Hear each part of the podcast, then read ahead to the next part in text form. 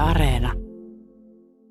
Kun nyt Lahdessa on tosissaan tehty tällaisia koeostoja, jossa siis nuoren näköisiä 18 vuotta, ne, vuotta täyttäneitä opiskelijoita on laitettu sitten ostoksille erilaisiin kauppoihin, kioskeihin ynnä muihin ostamaan alkoholia, tupakkaa ja sitten noita raha-arpoja, niin kolmas osalta ei kysytä papereita. Näinkö se nyt meni? Ehkäisevän mielenterveys- ja päihdetyön koordinaattori Maria Mikola Lahden kaupungilta. Menikö mulla nyt nämä suhteet oikein?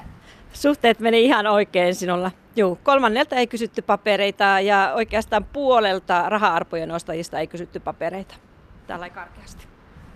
Se kuulostaa aika isolta osalta kuitenkin. Oliko se teille yllätys? No se ei ollut yllätys se tulos, kun me mietittiin sitä, että jopa arvattiin, että olisi voinut olla jo vähän, vähän niin kuin huonompikin tulos. Mutta ja kun verrataan noihin kouluterveyskyselyn tuloksiin, jossa esimerkiksi 8-9-luokkalaiset pojat tupakoivat, pojat on ilmoittanut, että 26 prosenttia heistä saa itse ostettua tupakkaa Lahdessa. Ja aika paljonhan meillä on myös ollut lehdistössä ja mediassa niin kuin kirjoituksia siitä, että miksi ikärajoja ei valvota tarkemmin. Niin ei ollut yllätys. Oliko se pettymys? Kolmasosa kuulostaa kuitenkin edelleenkin ainakin minusta aika isolta osalta. No kyllä se oli pettymys. Et kyllä mä niin olisin toivonut, että meillä olisi ikärajavalvontaa tehty paremmin. Ja esimerkkinä me voidaan nyt käyttää tässä alkoholin puolesta alkoa, jossa, jossa paperit tarkistettiin sataprosenttisesti meidän, meidän niin kokemuksen mukaan. Ja myös opiskelijat, jotka olivat siellä tekemässä näitä koeostoja, sanoivat, että tämä sama pätee niin kuin muissakin ostotilanteissa alkossa, että siellä kysytään aina paperit. Lahdessa näitä koeosto pistetarkastuksia ei ole tehty lähes kymmeneen vuoteen. Tämä tieto minut vähän hämmästytti. Mä oon ollut jotenkin siinä uskossa, näitä tehtäisiin ihan, jos ei nyt vuosittain, niin ainakin tosi paljon säännöllisemmin. Onko tälle tarvetta nyt kun, nyt kun näitä tehtiin ja tulos on tämä, niin onko näille tarvetta?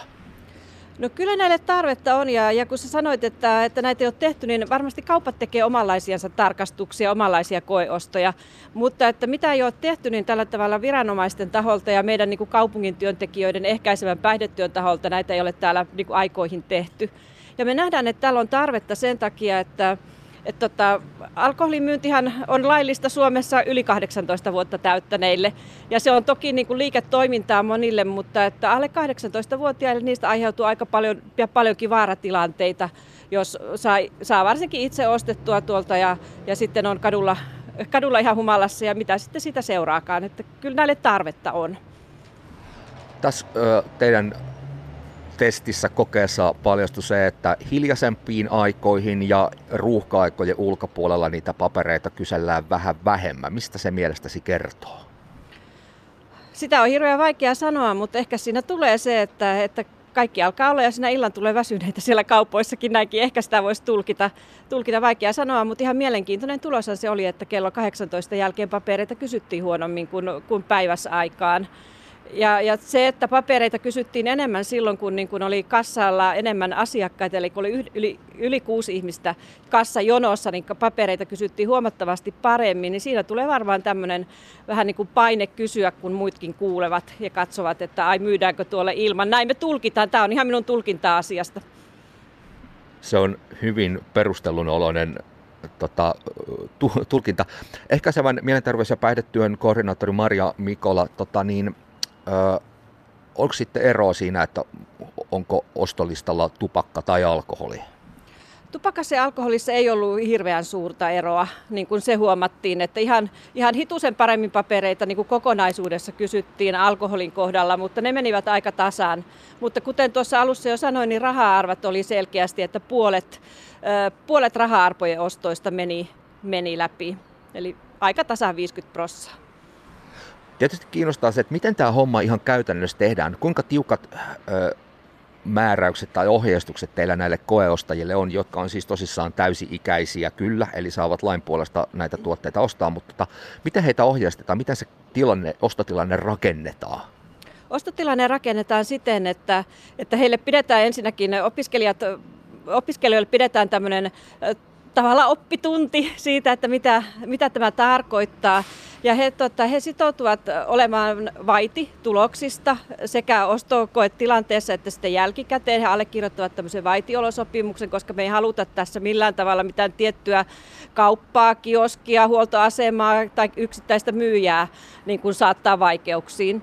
Ja tota, heille kerrotaan se, että kun he menevät siihen ostamaan, niin heillä on käteistä rahaa, mutta ei ole papereita mukana. Ja sitten he täyttävät semmoisen Vepropoliin laaditun lomakkeen joka ikisen ostoyrityksen jälkeen, josta nämä tulokset on vedetty yhteen.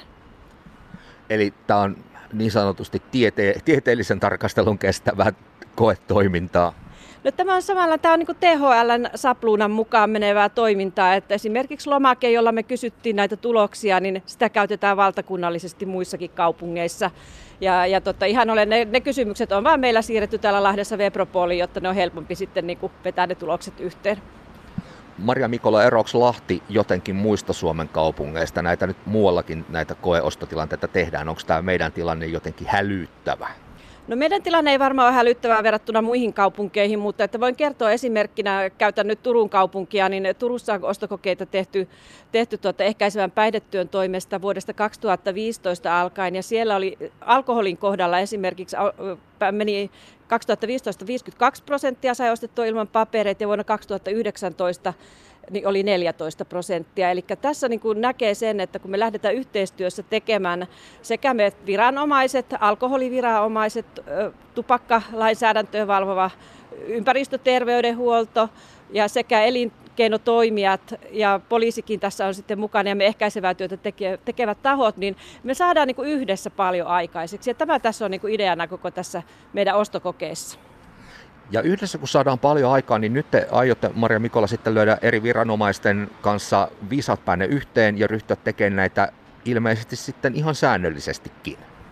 Kyllä, meillä on tarkoituksena nyt lyödä viisaat päämme yhteen. Tuossa luettelinkin äsken jo tahoja, ketä meidän, meidän yhteistyöhön tulee. Ja toivotaan paljon eri niin kuin kaupparyhmien edustajia mukaan myös tähän toimintaan.